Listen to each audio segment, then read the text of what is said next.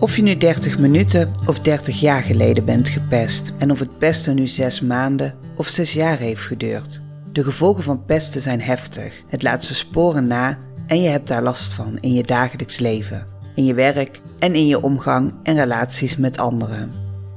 Dit is de podcast Krachtiger naar pesten, waarin je inzichten, tips en de verhalen van mij en anderen hoort, zodat jij je minder eenzaam voelt en die je helpen krachtiger te zijn na pesten. Ik ben Wendy Rijnmakers, vroeger gepest. En ik wil eraan bijdragen dat iedereen die gepest wordt of gepest is, gaat inzien hoe mooi zij zijn en dat zij weer in zichzelf gaan geloven. Hallo allemaal en welkom bij nog een nieuwe aflevering. In deze aflevering neem ik jullie mee in wat je kan doen als ouder of als docent wanneer een kind gepest wordt. Of wanneer een kind juist de pester is. Belangrijk is om te noemen dat ik geen pedagogische opleiding of achtergrond heb, dus sommige informatie in deze aflevering heb ik verzameld van internet. Andere dingen die ik met jullie deel is vanuit mijn eigen ervaring en wat ik nodig zou hebben gehad destijds. Of wat voor mij in ieder geval opvallend was in de periode dat ik gepest werd. Nou, laten we beginnen met ouders die merken of horen dat hun kind gepest wordt. Om te beginnen is het natuurlijk hartverscheurend om te horen dat het jouw kind betreft die gepest wordt in de klas of bij de sportvereniging of nou ja, waar dan ook. Wat ik nog weet uit de tijd dat ik gepest werd, is dat ik heel veel schaamte voelde. Ik vond het lastig om tegen mijn ouders te zeggen dat ik gepest werd en ik wilde niet dat zij zich voor mij zouden schamen of dat zij zich zorgen zouden maken. Toen ik het uiteindelijk verteld had, zijn mijn ouders met mij naar school gegaan. Dit was in de eerste van de middelbare school. We hebben toen een gesprek met mijn mentor gehad en zij heeft er één keer iets over gezegd in de klas. Nou ja, dat was vooral eigenlijk reden voor de pesters om verder door te gaan. En daarna hebben zowel mijn ouders als mijn juffrouw er ook niet meer bij mij naar gevraagd. Dat is geen verwijt, want pesten speelde toen nog veel minder. Er waren geen antipestprogramma's. Er was nog veel minder bekend over pesten en de gevolgen. En buiten de klas had ik veel vriendinnen uit andere klassen, maar ook van paardrijden en uit de buurt waar ik woonde. Dus ik kan me ook voorstellen dat mijn ouders het idee hadden dat het wel goed ging. Op een gegeven moment kreeg ik op school de kans om aan te sluiten bij een assertiviteitsklas. Dit waren een aantal kinderen, een beetje de buitenbeentjes uit de klasse, die in deze assertiviteitsklas werden gezet. Uiteraard goed bedoeld, want het was om ons weerbaarder te maken, om ons te leren, om voor onszelf op te komen. Maar ik vond het verschrikkelijk en ik kon op dat moment eigenlijk niet goed benoemen waar dit op kwam. Tot ik een aantal jaar geleden het boek Laat je niet verpesten van Rutger Verhoeven las. In dat boek omschreef hij hoe het voelde om als groepje kinderen die gepest worden bij elkaar gezet te worden met de boodschap: Nou, ga maar iets aan jezelf veranderen zodat je niet meer gepest wordt. Hierbij voelt het toch alsof de schuld bij jou als gepeste ligt, alsof er iets mis is met jou. En ik ben het ermee eens, ik was niet goed in voor mezelf opkomen en grenzen aangeven. Dus een gepest kind weerbaarder maken lijkt me een goed idee. Maar ik denk dat er nog een groter probleem zit bij het kind dat het nodig heeft om een ander pijn te doen keer op keer. En daar eigenlijk niet goed mee op kan houden. Nou ja, en daar was op dat moment eigenlijk weinig ruimte voor. Het ging er dus vooral om, om de kinderen die gepest worden te helpen. Nou, dat mijn ouders er niet verder op doorvroegen na het gesprek op school vind ik ook niet gek. Want mijn ouders kwamen altijd voor mij op als dat nodig was. Ze waren er voor me. Thuis was mijn veilige haven. Maar mijn ouders hadden nu eenmaal niet echt meegekregen vanuit huis hoe je over gevoelens en emoties praat. En er was ook niet veel aandacht, gewoon in het algemeen, voor de gevolgen van pesten. Dus zij hadden ook niet kunnen voorzien wat het pesten eigenlijk daadwerkelijk voor impact had. En het heeft jaren geduurd voordat ik dat überhaupt zelf door had.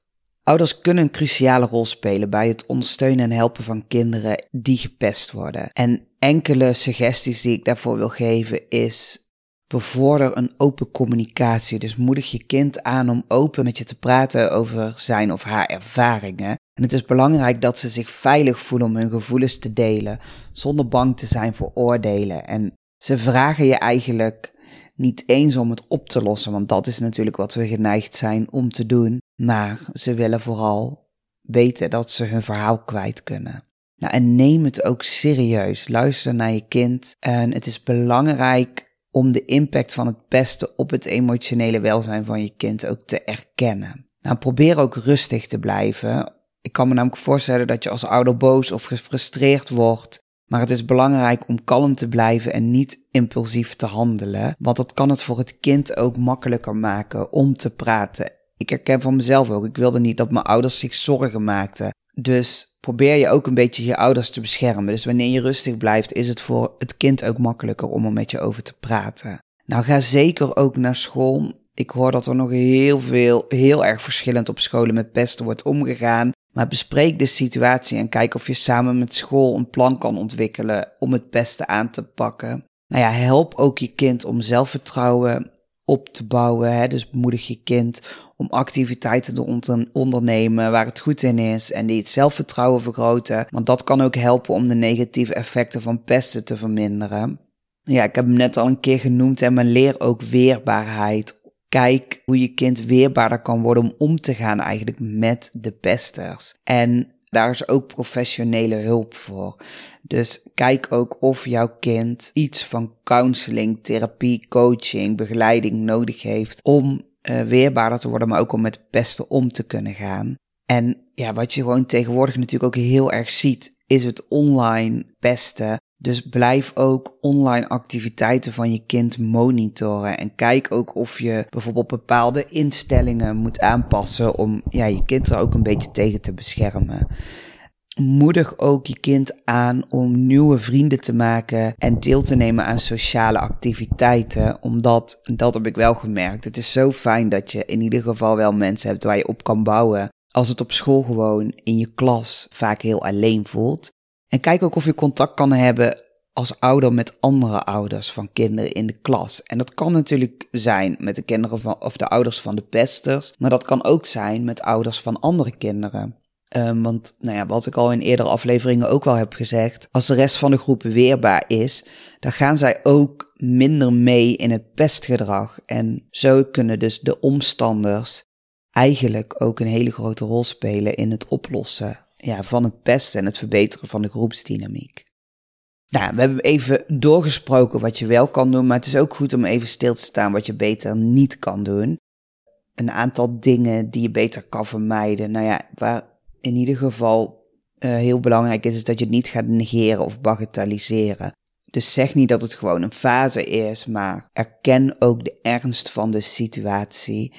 En zorg er ook voor dat je je kind ook niet de schuld geeft van het beste. Het is namelijk niet de schuld van het slachtoffer. En het plaatsen van de schuld kan schadelijk zijn voor het zelfbeeld. Probeer niet de confrontatie aan te gaan met pesters of hun ouders. Ik kan me voorstellen dat je boos bent, dat je beschermend bent. Maar kijk of school daarin kan ondersteunen. Of doe het in ieder geval wanneer je grootste emotie gezakt is. Dus dat je daar wel een nou ja, goed gesprek over aan kan gaan. Die boosheid en dat verdriet, het is logisch dat je die voelt, dat je je kind wil beschermen, maar laat je kind vooral zien dat je ondersteunend en kalmerend bent. Want dat is de veilige haven die je kind eigenlijk op dat moment nodig heeft. Ben ook voorzichtig met welke informatie van je kind je deelt met anderen. Dus ga je bijvoorbeeld naar school of heb je het er met vrienden over?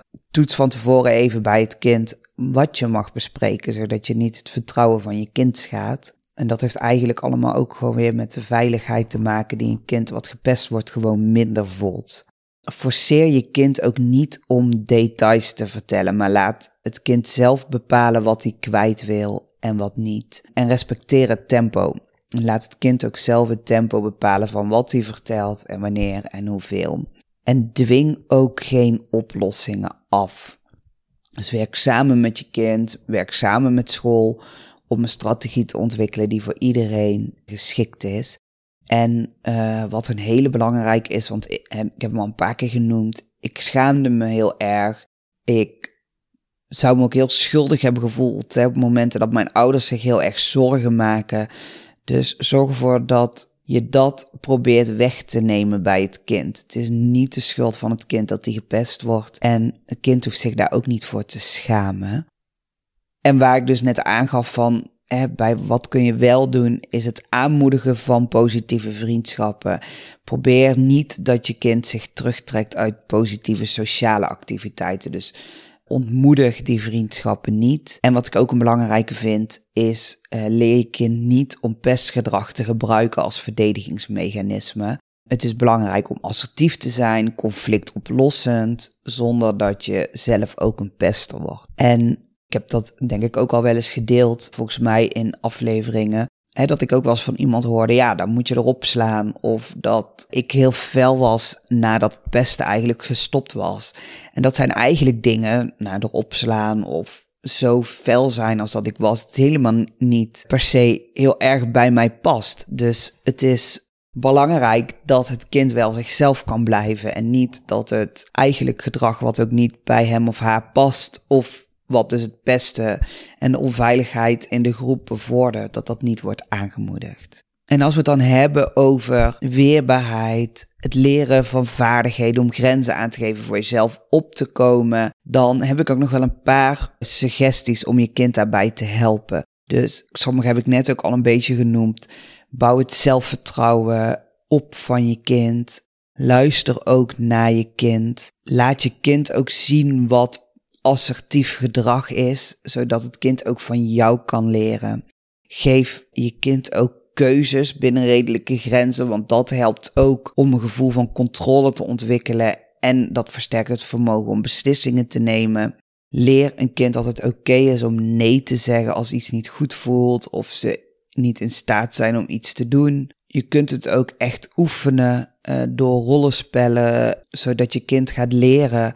Hè, mocht er een situatie zijn geweest in de klas die vervelend was, bespreek die dan een aantal keer na en bespreek eens, hé, hey, wat had je dan kunnen doen? Wat had je kunnen zeggen? Want door dat te reporteren en door dat te oefenen, gaat je kind dat ook leren. Het is goed ook dat je je kind wil beschermen en wil steunen, maar ga niet overbeschermen.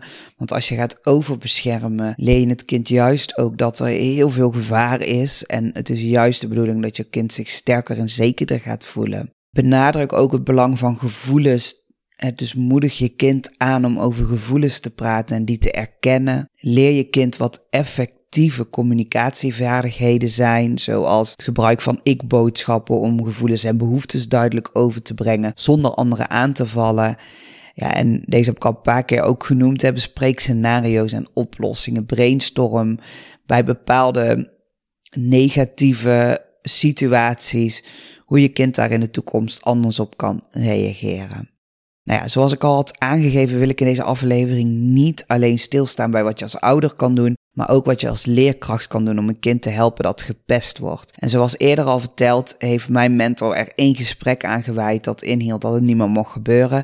Maar verder was er geen aandacht meer voor. En ik merkte ook dat er een groot verschil was in leraren en hoe het ging in de klas. Op de basisschool bijvoorbeeld was er één leraar waarbij het pesten in de klas wel meeviel. Die leraar die had ik in groep 6 en in groep 7. Um, terwijl in groep 5 en in groep 8 het pesten weer erger was. En in groep 6 en groep 7 werd ik nog steeds wel buiten gesloten of als laatste gekozen met de gym. Maar in de klas zelf was het minder erg. Die leraar vroeg ook regelmatig hoe het met me ging, was erg betrokken. Dus dat zorgde ervoor dat er in een onveilige omgeving, want de meeste kinderen uit de klas die voelden zich sociaal onveilig, er toch een veilig iemand was. En dat was die leraar. En dat is gewoon heel erg belangrijk. En op de middelbare school merkte ik dat ook, dat er een verschil was in welk lesuur we hadden. Nou, gym was natuurlijk nog steeds niet leuk. Ook uh, daar was een verschil in welke gymleraar je had. En in sommige lessen uh, was zelfs de leraar soms het mikpunt van grappen. Terwijl bij andere docenten de klas het echt niet in hun hoofd haalde om daarvan alles uit te halen. En het was niet echt zo dat die docenten dan zo mega streng waren, maar zij hadden wel overwicht over de groep. En zij zorgden gewoon voor een veilig klimaat in de klas. Wat ik op de middelbare school heel erg gemist was, was wat, wat ik eigenlijk had in groep 6 en in groep 7. Een volwassene die eens vraagt hoe het met je gaat en die wel aandacht had voor wat er gebeurde en wat ik te zeggen had. En het was niet eens zo dat hij het beste benoemde, maar wel dat ik me gezien en gehoord voelde. En ik vraag me wel eens af hoe het was geweest als er een docent op de middelbare school was geweest die eens had gevraagd hoe het met mij ging. Die zou aangeven dat hij of zij ziet wat er gebeurt en dat ze het wellicht niet zo op kunnen lossen, maar dat ze er in ieder geval zijn als ik mijn verhaal wil doen. Nou, geloof ik dat er inmiddels wel meer ondersteuners of coaches op scholen zijn. Die worden ingezet om kinderen te helpen die het moeilijk hebben. Maar dat is mijn eerste tip. Als je niet weet wat je moet doen of hoe je het moet oplossen, zorg dan in ieder geval dat je niet wegkijkt of je kop in het zand steekt. Maar reik je hand uit naar degene die het nodig heeft. En zorg ervoor dat er in ieder geval één veilige plek of één veilig persoon is op school. En dat zou jij kunnen zijn. Andere tips die ik mee wil geven is, ja, blijf als docent observeren en signaleren. Ben alert op veranderend gedrag van kinderen. Ben alert op wat er gebeurt tijdens de pauzes en dergelijke. Daar zit je misschien niet altijd bij, maar ja, hou dat een beetje in de gaten. Ga het gesprek aan, niet alleen met het slachtoffer, maar ga ook eens met de pester in gesprek. Want wat is er bij de pester eigenlijk aan de hand dat hij dit gedrag laat zien? En leg ook uit wat pestgedrag met iemand doet. En ja, geef ook aan dat dat gewoon eigenlijk niet getolereerd wordt. En als je voldoende informatie hebt dat pestgedrag bevestigd is, informeer dan ook ouders van zowel het slachtoffer als de pester en probeer samen met de ouders te werken aan een oplossing. En niet alleen met ouders, maar ook met collega's en schoolleiding, zodat je het ook ja, eigenlijk een schoolbrede aanpak hebt voor het probleem wat je uh, ziet. Kijk ook of het nodig is om een interventieplan op te stellen en blijf ook altijd alert. Houd ook na de gesprekken die je hebt gedaan de betrokken leerlingen goed in de gaten. En kijk ook welke preventieve maatregelen je hebt om eigenlijk gewoon die veilige, goede sfeer in de groep te bevorderen. Nou, ik ben heel blij dat er op dit moment al meer wordt gedaan tegen pesten. Er is zelfs een dag en een week tegen pesten. En daarnaast is er al steeds meer bekend over de impact en gevolgen van pesten. Er wordt er steeds meer geregeld en gedaan om pesten aan te pakken, maar helaas komt het ook nog steeds heel vaak voor. Ik wil zo nog heel even stilstaan bij wat je kan doen als je kind de pester is, of wat je kan doen als je als leraar ziet dat iemand een pester is.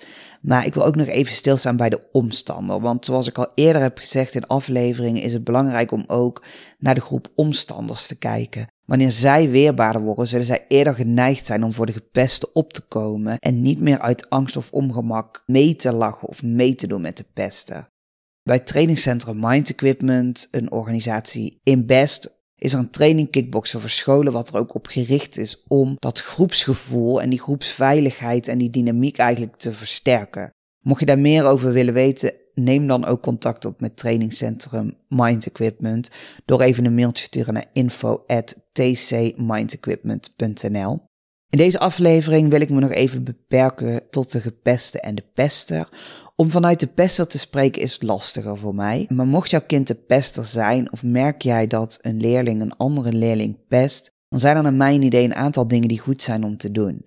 Bespreek met de pester wat pesten doet met een ander. Wijs de pester op de gevolgen en vraag of deze echt wil doorgaan met dit gedrag, wetende wat het aan kan richten. Ben daarin niet te verwijtend, maar ga gewoon open het gesprek aan en zorg voor die inzichten. En onderzoek ook wat er aan de hand is met het kind waarom deze pest. Is er thuis iets aan de hand? Heeft je kind last van groepsdruk? Lukt het niet om mee te komen op school? Het zijn allemaal dingen die ervoor kunnen zorgen dat een kind gaat pesten. Kijk ook of er ervaringsdeskundigen voor de klas kunnen vertellen over pesten. Ik heb deze gastlessen wel eens gegeven vanuit Elio. Zij hebben een aantal andere gastsprekers ook die over dit onderwerp komen praten. En ik geloof echt dat het kan helpen in het bewustzijn als iemand die zelf gepest is komt vertellen welke gevolgen dit voor hem of haar heeft gehad. Nou, dat zijn in ieder geval tips die ik alvast kan geven. En ik ben nog even verder gaan zoeken van nou, welke tips kan ik nog meer geven die ik dus weer op internet uh, heb gevonden. Als ouder ben alert en herken het gedrag. Praat ook open met je kind over het gedrag en vraag naar hun kant van het verhaal. Probeer erachter te komen waarom het kind zich op die manier gedraagt en of er problemen zijn waar ze mee worstelen. Leg die ernst van pesten uit. Leg uit waarom dat schadelijk is. Bied je kind ook hè, in het geval van de pester begeleiding en steun. Want een kind heeft waarschijnlijk problemen of worstelt met bepaalde aspecten van het leven. En het is belangrijk dat een kind die pest ook daarin steun krijgt, zodat die dat pestgedrag eigenlijk niet meer nodig heeft om de dag door te komen. Leer ook je kind om verantwoordelijkheid te nemen en excuses aan te bieden voor zijn gedrag. En kijk ook welke consequenties je kan instellen.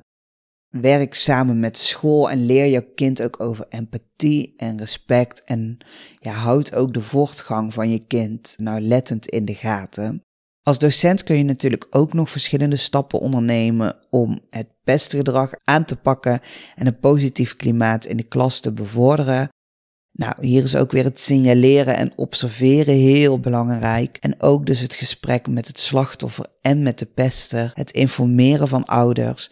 Maar ook een klasgesprek aangaan. Dus in de hele groep een open klasgesprek over respect, empathie en de negatieve gevoelens van pesten. Zodat je ook een sfeer gaat creëren waarbij dat bewustzijn vergroot en wellicht de hele klas wel wil ondersteunen of een groot gedeelte van de klas wil gaan ondersteunen. Kijk welke anti-pestprogramma's er zijn die je kan inzetten en stel ook duidelijke schoolregels op biedt begeleiding aan de pester, maar ook aan de gepeste en houd toezicht tijdens pauzes en vrije tijd. Blijf alert. Nou, dit was eigenlijk de aflevering waarin ik jullie mee wil nemen in wat je als ouder en docent kan doen tegen pesten en voor degene die gepest wordt. Maar ook als sportleraar, trainer van een sportclub, verenigingen, buurtverenigingen. Het is belangrijk om alert te zijn op pestgedrag en ernaar te handelen. Een oud collega van mij vertelde ooit het volgende verhaal. Hij was bij een voetbalwedstrijd van zijn zoon en de vader aan de kant riep tegen zijn kind: Speel maar op de jongen die later make-up gaat dragen. Mijn collega en ik hadden een gesprek over gedrag langs het voetbalveld. En ik zei tegen mijn collega: Wat schokkend dit. Ik vind dit echt heel heftig dat een vader dit doet. En als je deze vader aanspreekt, zegt deze waarschijnlijk: Ach, het is maar een grapje. Daar moet zo iemand toch tegen kunnen. Maar voor mij is het dat niet, want deze jongen wordt voor het oog van twee teams en bijbehorende toeschouwers voor schut gezet. Er wordt een vooroordeel naar deze jongen zijn hoofd geslingerd, maar nog veel erger, er wordt door die vader een onveilige sfeer gecreëerd. En wat verwacht je dan van de jongen waarover dit geroepen wordt? Moet hij dan naar een volwassene lopen voor de ogen van een heel voetbalveld en zeggen: Goh, meneer, u kwetst mij hiermee? Nou ja, dat gaat natuurlijk niet gebeuren. En er is hier ook sprake van een volwassene tegen een kind. Dat zorgt voor een hiërarchieverschil. En ik vroeg mijn collega, goh, greep iemand in of zei iemand er iets van? Nee, dat niet. We laten het op dat moment eigenlijk voorbij gaan. Maar ik vraag me wel af wat de impact was voor de jongen waar dit over geroepen werd. En of er enige vorm van steun voor hem is geweest achteraf. En dit is een heel klein voorbeeld wat grote gevolgen kan hebben.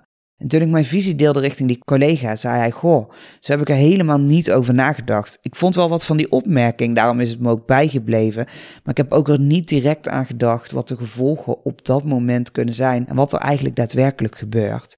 En ik geloof dat er een maatschappelijk belang is in het aanpakken van pesten. En dat er niet één oplossing is of één iemand is die dit kan veranderen. Het is van belang dat we samen gaan staan tegen pesten. En dat doen we niet alleen door te zeggen dat we niet vinden kunnen, maar ook door verantwoordelijkheid te nemen wanneer we getuigen zijn van pestgedrag. En hopelijk heeft deze aflevering daar wat handvatten voor gegeven. Want dat we willen of moeten handelen, dat weten we wel. Maar het is vaak nog heel erg lastig om antwoorden te hebben hoe. Nou, ik hoop dat ik daarmee wat heb kunnen helpen met deze podcast. De volgende keer sta ik met jullie stil bij pesten op het werk en een volgen dan nog een paar afleveringen met interviews en dan zit seizoen 1 van Krachtiger naar Pest erop. Mocht je vragen of opmerkingen hebben over de afleveringen, dan hoor ik het graag. En heb je al ideeën over onderwerpen voor het nieuwe seizoen, waarvan ik nog niet precies weet wanneer die gaat starten, deel die dan gerust met mij. Voor nu heel erg bedankt voor het luisteren. Ik hoop dat deze aflevering jou verder helpt. Dat het je meer inzicht geeft in wat je pestverleden met je doet en hoe je daar zelf iets mee kan. Ben je er klaar voor om de volgende stap te zetten? Om los te komen van jouw overlevingsmechanisme, dat is ingegeven door het pesten en dat zoveel facetten in je leven beïnvloedt? Stuur me dan een mailtje op info.wendyrijmakers.nl Wil je liever eerst wat meer lezen over wat je kan bereiken en over mij? Dat kan op www.wendyrijmakers.nl Dankjewel voor het luisteren en tot de volgende keer. En vergeet niet, ook jij mag er zijn. Jouw aanwezigheid maakt de wereld een stuk mooier.